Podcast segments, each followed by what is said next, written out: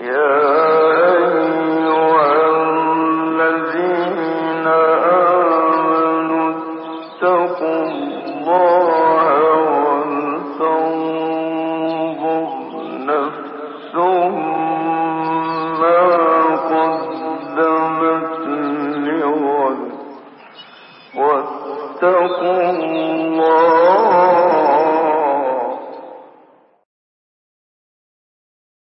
Bismillahirrahmanirrahim. Elhamdülillahi Rabbil alemin.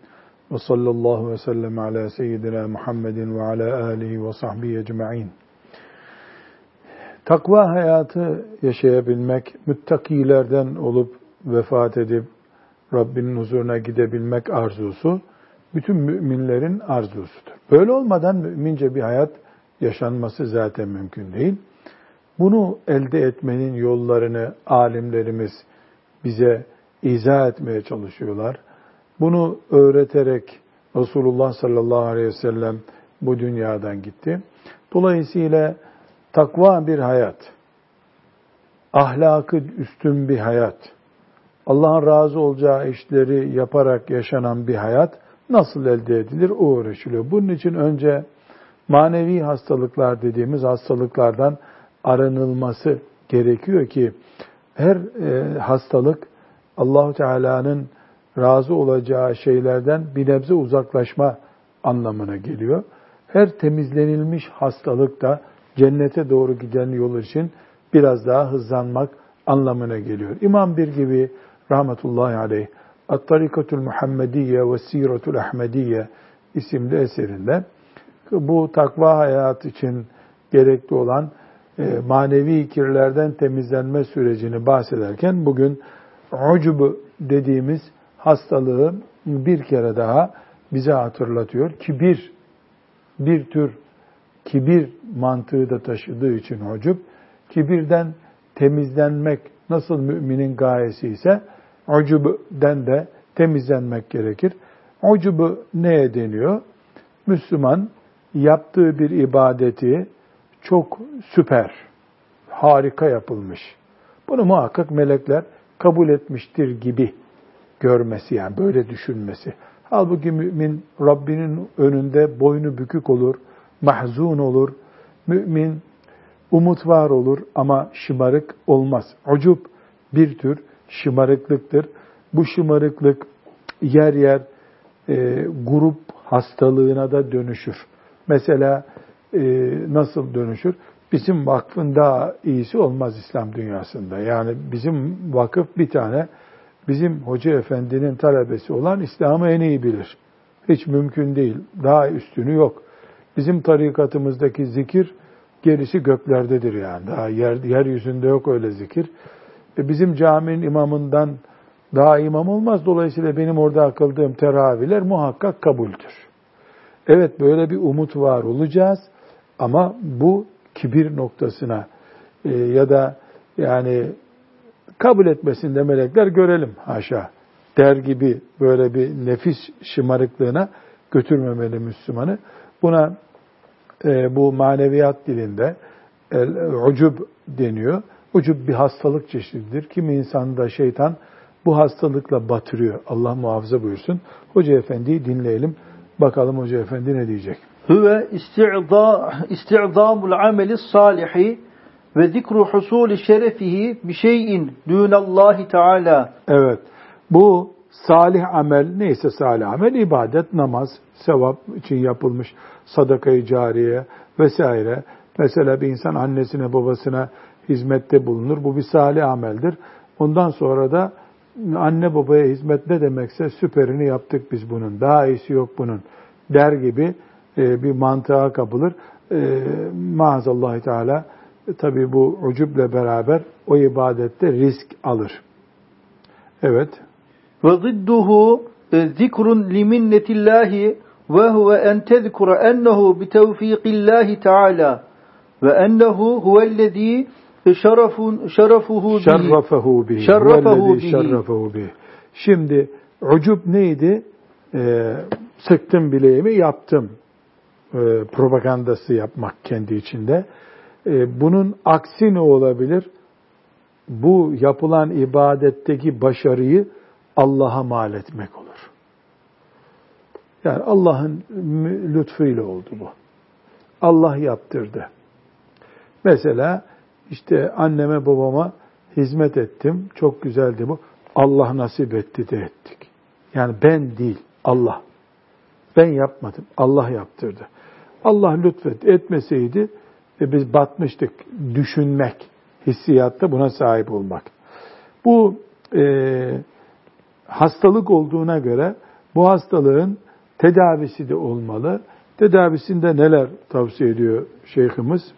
Ma'rifetu enne külle şeyin bi halqillahi teala ve iradetihi ve enne külle ni'metin min aklin ve ilmin ve amelin ve cahin ve malin ve gayriha min Allah Teala vahdehu. Evet. Bir kere mümin bilecek ki ne olursa bu dünyada Allah yaratıyor da oluyor. Aklın varsa aklını Allah yarattı. İlmin varsa ilmini Allah yarattı. Amel yaptıysan koltuk sahibi oluyor. Her şey Allah'ın lütfuyla. Seni Allah yaratmasaydı Bunlar hiç konuşulmayacaktı senin için. Yarattı. Sana güzel ses verdi, hafız oldun. Zeka verdi, hafızlığını kullandın, alim oldun. Yahu tamam her şeyi sen yapıyorsun görünüyor ama bunu asas yaptıran Allah'tır. Böyle bir iman sahibi olursa insan bu bataklığa düşmez. Korur Allah onu. Faale saliki e, eşşükru ala e, ala kulli ma vecede minen ni'ami min ilmin ve amelin ve gayrihima. Yani mümin insan ne yapmalı? Oturup bu tip nimetlere yani ne var sende? Mesela çok güzel Kur'an okuyorsun. Sen Kur'an okuyunca insanlar ağlıyorlar. Ee, şükret, şükret Allah sana güzel ses vermiş. Kur'an'a hizmet ettiriyor seni. Yani bunu bunun şükrünü yapmak lazım. Haddini bilse insan bu tip bataklıklara düşmez. Sıkıntı nereden kaynaklanıyor? Sesi olan zannediyor ki bu sesi ben yaptım. Ee, e, sen bir soğuk su içsen o sesin gidecek. Bu kadar senin elinde olup olmayacağı belli olmayan, belli olmayan bir şey. Yani namaz kılıyorsun. Ya Allah Teala sağlık verdi de, sana akıl verdi de, iman nimeti verdi de, kılacak cami verdi de sen kılıyorsun. Karnını aç bıraksaydı Allah, e, dilenmek zorunda olduğun için namaz kılmaya da vaktin olmayacaktı diye düşünmesi, insan gerçeğini düşünmesi lazım. Burada bir hadis-i şerif almış Hoca Efendi, 174. hadis-i şerif. E, ne buyuruyor? Efendimiz sallallahu aleyhi ve sellem Bezzar ve Beyhaki'nin rivayet ettiği bu hadiste hadis okuyalım hocam. Selatun muhlikatun şuhun muta'un ve heven muttebaun ve i'cabul mer'i bi nefsihi. Yani Efendimiz sallallahu aleyhi ve sellem üç şeyi e, tehlikeli, helak eden şey olarak görmüş. E, insanın sürüklendiği cimrilik ve e, tabi olduğu yani kaçırmadığı zevkleri ve herkesin kendisini beğenmesi. Zaten kendini beğenmek demek, arzularını yüceltmek demek. Arzusunu yücelten bir adamın da kendinden başkası o derdi olmayacağı için o da cimri olarak kalacaktır. Bu e, bölümde e, biz e, Ucub isimli tehlikeden konuştuk. İnsan bilhassa salih ameller yani ibadet için yapılan amellerde kendisini abartmasıdır. Kibir neydi peki? Kibir ise Müslümanın başka bir Müslümanı hor görmesidir. Burada o kibirde iki insan arasında büyüklük küçüklük var. Bu ucubde ise insan kendi amelini abartıyor. Kendi, kendi kendine reklam yapıyor yani. Kendi büyütüyor. Bir başka hastalık çeşidi kalp temizliği sağlayabilmek için o da e, el haset. Haset dediğimiz hastalıktır. E, hasedin tarifini hocam okuyalım. İradetu zevali ni'metillahi Teala an ahadin mimma lehu fihi salahun diniyun ev dünyeviyyun. Burada hased de Türkçe'de kullanılıyor. Haset etti deniyor. Türkçe'de biraz tabi dar manada kullanılıyor. Ama e, özet olarak Türkçe'de bilinen bir kelime haset etmek. Şimdi e, dünyevi veya uhrevi. Dünyevi veya uhrevi. Yani dünyalık bir mal da olabilir. Ahirete ait bir şey de olabilir. İkisinin de birleştiği şey Talha Hoca'nın sarığı olsun isterseniz. Hem dünyevi mesela iyi bir Japon tülünden mi yapmış mesela. Neyse, hem de ahireti gösteriyor, sünneti uyuyor. Şimdi ben Talha Hoca'nın sarığına baktım. Yani güzel mi? Güzel değil mi? Güzel. Ya harika sarığın var senin Talha Hoca dedim. Bunda bir sakınca var mı? Yok. Yok. Ha, hakikaten güzel. Gerçi çok bir alim gibi sarmamış değil mi? Biraz talebe gibi sarmış. Çok kalın değil hocam. Çok kalın değil değil çok mi? Çok kalın değil. Yani demek ilmin az senin. 10 sene Arapça okudun ama o sarıkla da az kalmışsın sen. Eğer sarık ilim gösteriyorsa, ilim gösteriyorsa, bizim köyde değirmen vardı bir tane onun taşı senin sarıktan sarındı. Daha alimdi o zaman o. Değil mi? Sarık bir şey göstermiyor ama sünnete uygun bir şey. Şimdi buna gıpta deniyor. Beğendik. Hoşumuza gitti. Gıpta ettik. Yani çok güzel sarık. Biz de alim olsak da sarsak dedik. Bir sıkıntı yok. Fakat ben içimden geçirdim ki Talha'da niye var ki o sarık? Boş ver. Talha e, takke sarsın, takke kullansın, ben o sarığı sarayım. Yakıştıramadım onu ona. Niye? Ya Talha benden genç. Hem o benim kadar okumamış. Dolayısıyla o sarık onun hakkı değil, benim hakkım. Bu haset. Bu yaktı bitirdi Müslümanı işte. İlla böyle manevi bir şey de değil. Mesela bir gün geldi vakfa, baktık ki Talha Hoca'da sıfır bir araba. E bizde 10 senelik araba. Talha'nın niye arabası oluyor ki? Böyle konuşsak zaten bu adilik, bunu herkes yapmaz. Ama içimden geçiriyorum ben şimdi. İçimden böyle bir kaynama oluyor. Ya Talha'nın nereden oluyor yeni arabası? O, o kim o arabaya binmek kim? Ne, neyine etmemiş e, eski bir araba? Bir ufak araba yeterdi ona. Bu yeni arabayı nasıl aldı? Niye aldı? Haset. Onda olmasın. Niye olmasın? Sende niye oluyordu, onda niye olmuyor? Onda olunca ben kaşınıyorum. Bir sebebi var mı? Mesela senin malını mı aldı da o araba aldı mesela sana borcu var. O araba 20 bin lira. 20 bin lira borcu var sana vermiyor onu gidip araba alıyor. Bu haset değil. Ver paramı sen ne alırsan al diyorum. Ama öyle değil. Bana borcu yok. Kimseye borcu yok. Biriktirdi parasını gitti araba aldı. E niye o araba alıyor ki? Niye almıyor? Bilmem. Haset işte bu. Dünyalık işte olur, ahiretlik işte olur. Gıpta etmek buradan bir kenara çekilmesi lazım. Gıpta nedir? Yani sarık yakışmış değil mi Talha Hoca'ya? Yakışmış hocam. Bu gıpta ettik. Olmasın demiyoruz. Yahut da ben sana dedim ki ya Salih Hoca Talha'nın arabasını gördün mü? E gördüm. İyi olmuş değil mi? Tabii iyi olmuş canım. Güzel olmuş. E, yani nimeti konuşuyoruz. İnsanlar birbirleriyle nimetleri konuşurlar. Yakıştı mı? Ha, güzel oldu mu? Araban güzel mi? Fakat ben içimden kaynatıyorum. Bu niye bu arabayı aldı? Ne edecek bu arabayı? Heh, haset bu. Bu kalp hastalığıdır. Bu kalp hastalığı belki ona bir şey yapmaz ama yani kendi kendini yer o insan. Herkesin çünkü malı olacak, herkesin güzelliği olacak. O haset bir hastalık ya. Bu kendi malını saymaktan çok başkasının elindeki imkanları sayacak bu sefer. Yani bedava muhasebeci. Zararlı muhasebeci. Bunun için Efendimiz sallallahu aleyhi ve sellem biraz sonra göreceğiz. Hasetle ilgili dikkat edilmemesi gerektiği konusunda ikazde bulunuyor. Bu bir hastalıktır. Bunun sebepleri var, nedenleri var, sebep olduğu sonuçları var.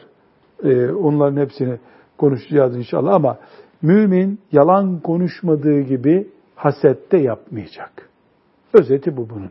Haset yaptığı zaman mümin şeytan onu alır avucunun içinde sağa sola çevirir. Peki hep şu e, soruluyor. E ben istemiyorum haset ama kendiliğinden geliyor. Gelmez kendiliğinden. Sen eğer elindekinin şükrünü bilmezsen, kanaat sahibi olmazsan, elindeki sana yetmediği için hep başkasının elindekinde gözün olacak. Yani hasedin bir hastalık olarak nedeni başka hastalıklardır. Kanaatsizlik, şükürsüzlük, tamahkarlık. Bunlar hepsi hastalığın başka hastalıkla ortaya çıktığı şeklinde. Mesela nasıl bir yerin kesiliyor, o kesilmiş yerden mikrop kaptığı için sen filan hastalığa yakalanıyorsun gibi düşüneceğiz bunu. Dolayısıyla belki de bu bir gibi rahmetullahi aleyhin saydığı Gazali'nin e, Rub'ül Muhlikat bölümünde saydığı manevi hastalıkların büyük bölümü birbirini tetikleyen şeyler hep bunlar. Hep birbirini tetikliyor. Birini tedavi ederken aslında öbürlerini de tedavi ediyoruz ya da ihmal ederken hepsini ihmal etmiş olabiliyoruz. Şimdi buradan e, incelemeye devam edelim. Şeyh bir gibi rahmetullahi aleyh bize hadisi şerif naklediyor.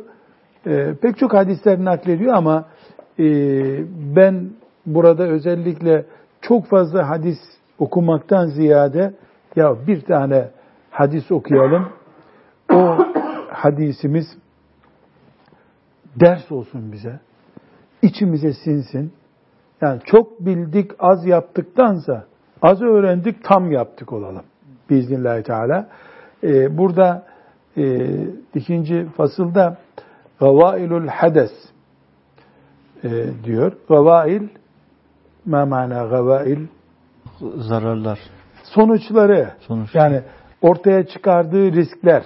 Gavailul haset. Hasetten ortaya çıkan risklerden okuyalım hocam. Birincisi e, ifsadu taati. Evet, ibadetleri eritiyor.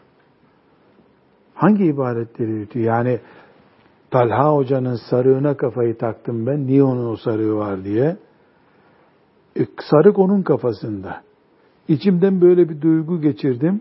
Şimdi Efendimiz ne buyuruyor? İyyâkum vel hasede. Aman hasede dikkat edin. Hasede dikkat edin. Fe innel hasede ye'kulul hasenati kema te'kulun narul hatabe.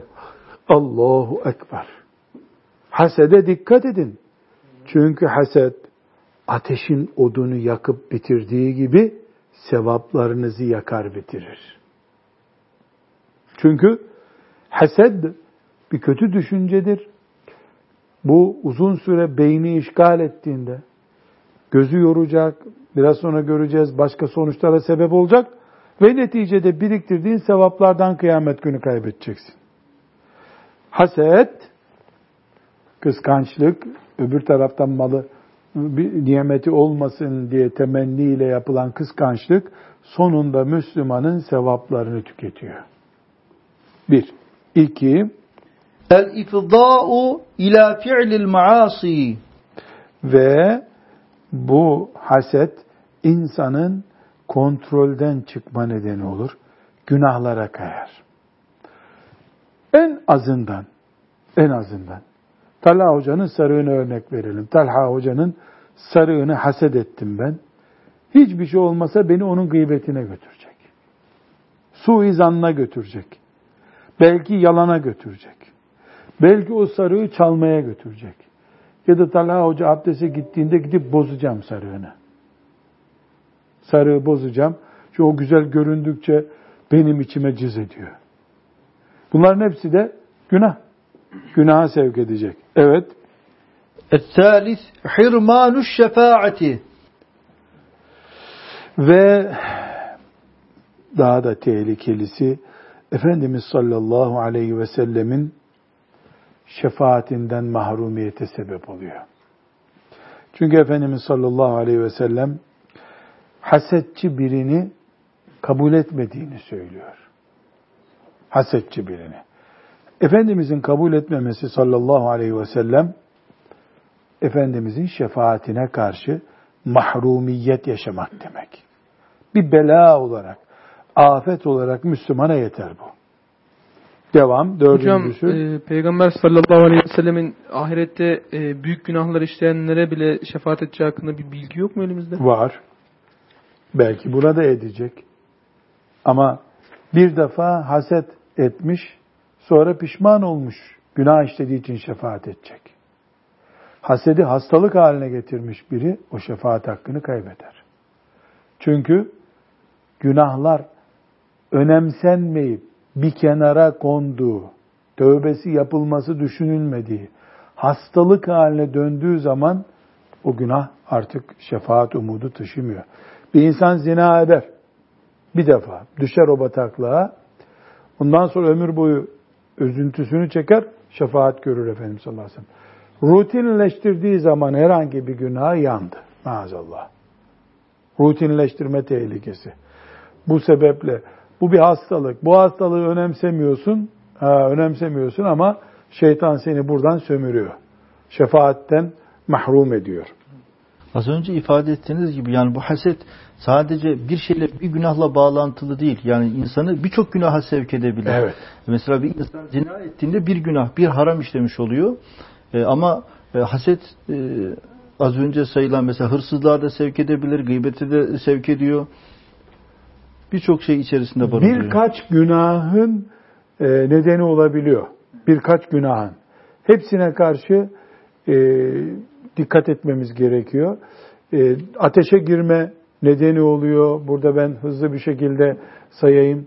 Başkasına zarar veren bir adam oluyorsun durup dururken. Kendi kendine lüzumsuz yere yoruyorsun, uyuyamıyorsun, stres yaşıyorsun. Adamın sarığı var diye, güzel sarığı var. Adamın arabası var diye. Ya belki o kadar vakit harcayacak, ona vakit harcayacak yerde arabaya para kazansa ondan daha iyi araba alacak. Ama haset öyle bir hastalık ki aynı arabadan onda 10 tane olsa gene o hasedi yapar. O niye aldı onu diye. Bu bir gündem zayıflığından kaynaklanıyor. Dünya olaylarında Müslümanların e, ne durumda olduğunu, e, ahiret yatırımı açısından Müslümanların genelinin ve o kişinin özellikle kendisinin ne durumda olduğunu, ibadetleri ne kadar heyecanlı ve ihlas ile yapabildiğini, ne kadar Kur'an okuyabildiğini, ne kadar sıla rahim yapabildiğini, ne kadar camileri gidip temizlediğini, camide cemaatle namaz kıldığını, yani Müslümanın gününü dolduracak pek çok ibadet var, sosyal görev var. Bunları yapanın vakti olmaz zaten haset etmeye. Boş adam, beyni boş adam, e, dünya çapında düşünme yeteneği olmayan adam işi bu hastalığı bu. Böyle boş adam da e, katil de olur. Yanlış işler de yapar. Allah muhafaza buyursun. E, e, neticede bu hasedin sonucu olarak bir kalp körlüğü de yaşayabilir. Yani kalp kendi çapında bir sürü hastalık barındırıyor. Haset bu hastalıklardan bir tanesi. Öbür hastalıkları da tetiklediği için hastalık birikmiş bir kalp sahibi olabilir o Müslüman. Bu sebeple e, mesela genç bir insan, işte Halil Hafız gibi genç birisi e, böyle bir sıkıntı ise mesela Halil e, filanca arkadaş niye filan fakülteye girdi de ben giremedim. Lan inşallah sınıfta kalır. Benden sonra mezun olur diye düşündüyse bugün hafız böyle bir şey yapmaz ama yani misal veriyoruz. Düşündüyse hemen istiğfar etmesi lazım. E yarın da benden önce niye evlendi filanca diye haset edecek. Bu bir koptu mu halat geriden ne getireceği belli değil. Nerede bir nimet sahibi birini görse yani e, küllü zi nimetin mahsudun diye bir söz var. Yani kimin elinde bir nimet varsa onun bir haset edeni çıkıyor bir yerden. Şimdi arabadır, öbür gün okuldur, öbür gün takım elbisedir. Neyse artık. Dolayısıyla bu hastalığın belirtisini gören bir yolunu bulup hemen Allah'a sığınmalı, tövbe etmeli bu işten. Kendi kendini yer. Kalbi hastalık deposu haline gelir. Evet. Burada e, bu hocamızın sözlerinden atladığımız var mı? E, şüphesiz yapılacak ilk iş insanın tevazu kabiliyetini artırması, nimetlerin sahibinin Allahu Teala olduğunu, e, kime ne kadar istiyorsa o kadar verdiğini, sonra bu nimetlerin önemli olan şükrünün yapılıp kıyamet günü bunlardan dolayı vebale girilmemek asas kazanç olduğunu, neticede o mümin kardeşim olarak ha onda olmuş ha bende olmuş diyecek rahatlık sahibi olmak gerektiğini, bütün bu farklı yelpaze üzerinden düşünüp mümin hata ettiğini anlayıp istiğfar ederse, hatta e, derler ki yani şimdi mesela Halil filanca şeyi haset etti. Yani niye onda var, bende yok dedi. Bu nefis tabi bunu kışkırtıyor. Şeytan zemin hazırlıyor. Derler ki bunu ıslah etmenin en iyi yolu ona gidip mesela bir ziyafet vermesi. Adamın niye sarık var diye haset ediyordu. Ona bir de ziyafet verdi mi nefsi iyi bir tokatlamış olur. Adamın iki liralık sarığını çekememişti. 20 liralık yemek ısmarladı ona mesela. Bu tip nefis terbiyesi. Sonra e, mesela filancayı haset ettim. Niye oldu bu? O gün bir cüz Kur'an okumamıştım. Ceza olarak yarın iki cüz Kur'an okuyayım dedim. İnsan kendi nefsini terbiye edecek yöntemler bulmalı. Herkes nefsinin şımardığı tarafları bilir. Onlardan bir nebze de terbiye etme metotları geliştirdiğimi Allah'tan da yardım ister. Mesela e, dua edebilir. Ya Rabbi bu haset benim içimde bir sıkıntı olarak duruyor. Lütfet beni kurtar bundan. Mesela sadaka verir bol bol. Çünkü sadaka belaları def eder. Bu da bir bela çeşidi. Kendi herkes hasetle bir bağlantı kurduysa şeytan ve nefis e, onun üzerinden bunu giderecek yöntemleri bir nebze herkes kendisi keşfetmeli. Evet, şimdi yeni bir başlığa geçiyor müellifimiz. Evet, hekt diye bir e, hastalık var. Bunu ne diye tercüme ediyoruz hocam? Kin. Kin, kindar olmak. Bu da bir kalp hastalığı. Kindarlık bir kalp hastalığıdır. E, Türkçe'de kindar kelimesi var. Bildiğimiz bir kelime değil mi? Çok garip büme giden böyle insan nev'i olarak sırlarını çözemediğim şeylerden biri. Mesela insan bizim Karadeniz'de e, Ruslar Bolşevik ihtilaline kadar ciddi zulmetmişler. Gelmişler, köylere kadar girmişler. Yaşlılar kötülük simgesi olarak Rus'u biliyorlar. Hayvanlardan da domuzu biliyorlar. Çünkü domuz da hep gelip mısır tarlalarını eziyor. Dolayısıyla canlar oradan yandığı için birine sinirlendikleri zaman domuzlukla onu itham ediyorlar. Çok daha sinirlenenler ise Urus diye yani olsan olsan Rus olursun sen. Çünkü daha kötü bir şey bilmiyor. Ve Rus'a karşı çok ciddi bir kin var içlerinde. Bu gavurluktan kaynaklanıyor, o topraklarda zulmetmelerinden kaynaklanıyor. Bunu anlıyorum ben.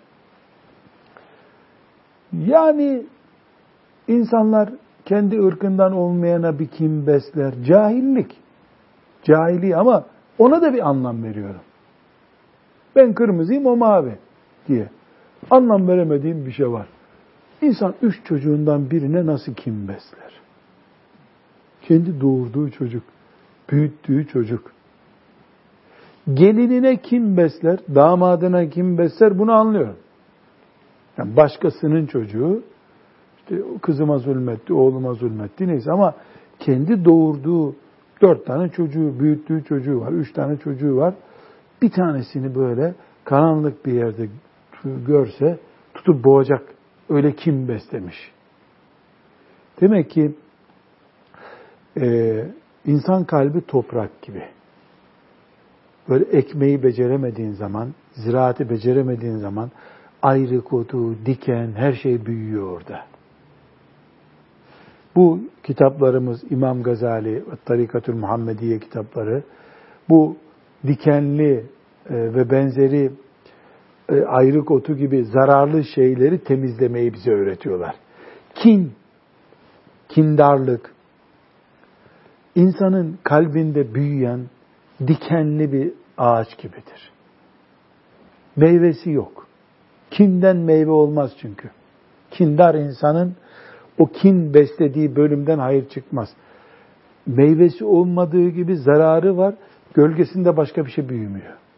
Saldın mı onu tarlada yetişecek bütün bostanı öldürüyor. O yüzden kin ve benzeri şeyleri kalpten temizlemeye çalışmak aslında kalpten yetişecek diğer temiz şeylere yatırım olmuş oluyor. Anlaşılabildi mi evet. örneğim hocam? Evet. Şimdi bu e, kinden ne kastediyor? Tarifini okuyalım. Ve huve en yelzeme nefsehu istithqale ahadin ve nefara anhu vel buğda lehu ve iradete şerri lehu. Yani e, insanın içinde beslediği bir duygudur ki e, bu duygu öbür tarafı çekilemez buluyorsun, nefret ediyorsun, ona düşmanlık yapıyorsun, onun için kötülük planlıyorsun. Kindarlık bu. Yani şimdi bir Karadenizli Urus herif deyip o topraklarda zulmeden Rus kafirini, Çar Ruslarını e, konuştuğu zaman dedesinin onlardan dayak yediğini, köyden filan çocuğu öldürdüklerini düşünerek bunu yapıyor. İntikamını yüz senedir söndürmemiş. Yüz sene önce gelmişler oraya. Onu söndürememiş daha. Haklı mı? Haklı. Ama bir de gereksiz yere ve caiz olmayacak, hakkın olmadan beslenen kin var. Bir dedikodudan kaynaklanmış, bir hatadan kaynaklanmış. Bu kin salındığı zaman ayrık otu olarak bütün kalbi kuşatıyor. O kalpte bir daha ibadete yer kalmıyor. Zikre yer kalmıyor. insani duygulara yer kalmıyor. Onun için kindarlık tıpkı haset gibi kin ben e, görmeyeyim şu adamı diyorlar ya. O kadarla kalsa belki bir şey değil. Mesela e, ben böyle örneğini görmedim ama yaşlıların anlattığı şeyleri dinliyorum. Eskiden evler hep e, ahşaptı ya. Bu kindar insanlar kavgadan sonra bir gidip gidip öbürünün evini yakarlarmış. Köy mezra evlerini yakarlarmış. Nasıl olsa bir kibrit çaktın mı gidiyor. 20 senelik, 30 senelik çam ağacı. Atıyorsun kibriti gidiyorsun. İçeride hayvanlar yanıyor, insanlar yanıyor. O rahat ediyor. O dumanları seyredip keyif alıyor. Bu noktaya gelmemesinin çaresi işte bu terbiyeyi, Kur'an terbiyesini almaktır. Bu Kur'an terbiyesini almayıp ya da bir gevşetip esnek bıraktığın zaman bir ufak kavgadan bir araba kazası mesela farını kırdı arabanın. Orada iki tane insanın cenazesi çıkıyor sonra ya. Arabanın farı kaç para, insan kaç para ya. Hiç ölçümü yapılan bir fardan dolayı bir insan öldürülür mü? Ama o kini bir kere salıyorsun sen. Saldın mı şehri yaksa rahat edemez o. Oluyor. Maazallah. Hükmü nedir peki bunun? Ve in kâne bi zulmin feleyse bi haramin. Eğer e, ortada bir zulüm var, Ruslar zulmetti bize, biz de ona kim besliyoruz? Bu haram değil şüphesiz. Ama e, bu bir zulümden kaynaklanıyorsa, mesela babayı örnek verdik çocuğuna nasıl nefret eder diye. E, milletin içinde babasına el kaldırmış. E baba ona kim besleyebilir? Bu haramdır demeyiz. Ya da mesela esnafın parasını vermiyor adam. E bu bu kini beslemesen buna demek yok. Ama şu var, bu e, hakkı dünyada nefret, ahirette de muhasebe konusu yapmaktansa helal ettim gittim diyen hangi haksa eğer, eğer e, faziletli olanı yapmış olur. Allahü Teala ne buyuruyor? Ve en ta'fu akrabu littakva. Affederseniz takvaya daha daha, e, daha faziletli olur. E, kinle ilgili ayet hangisi hocam Kur'an-ı Kerim'de? Yok. E, vel kazimine vel ayeti oku baş. وسارعوا الذين ينفقون في السراء والضراء والكاظمين الغيظ Gayzı yani kini içinde gömüyorlar. Vel afine عن الناس ve affediyorlar. Vallahu yuhibbul محسنين muhsinin. Allah böyle iyi kullarını sever. Evet, bir hak vermiş Allahu Teala. Mahkemeye git. e, Hatta git e, köyde insanlara anlat. Bana böyle zulmediliyor de. Buna izin vermiş Allah. Ama affedersen de severim buyuruyor. Evet. E, Bir hastalık olarak kini konuşuyoruz. Bu e, şöyle bir soru dikkatimizi çekmesi lazım. Yani Müslüman amenna, hacı amenna, zekat verir, sadaka verir, doğru. Çok e, cami yaptırmış. Bu adam bulaşabilir mi böyle bir hastalığa? Bulaşır. Yani adam hacı efendidir, cami yaptırmıştır vesaire vesaire. Ya hastalık bedenin hali yani insan dün sağlamdı bugün hasta olabilir. Ciğerleri çürüyebilir, romatizma olabilir, düşüp ayağını kırabilir. Tıpkı bunun gibi.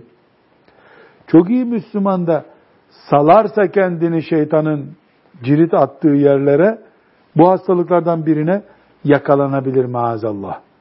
O sebeple kindi, ucuptu, kibirdi, benzeri şeyler garantili kim var bu dünyada? Var. Sallallahu aleyhi ve sellem. O garantili. Şimdi o var mı?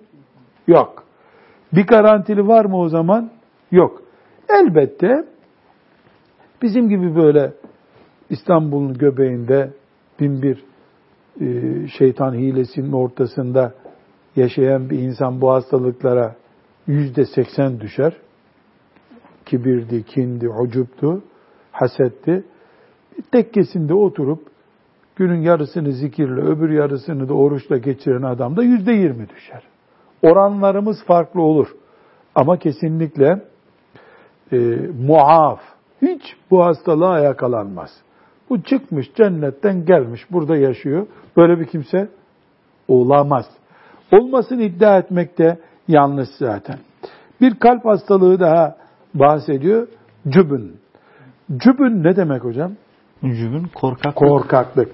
Şimdi burada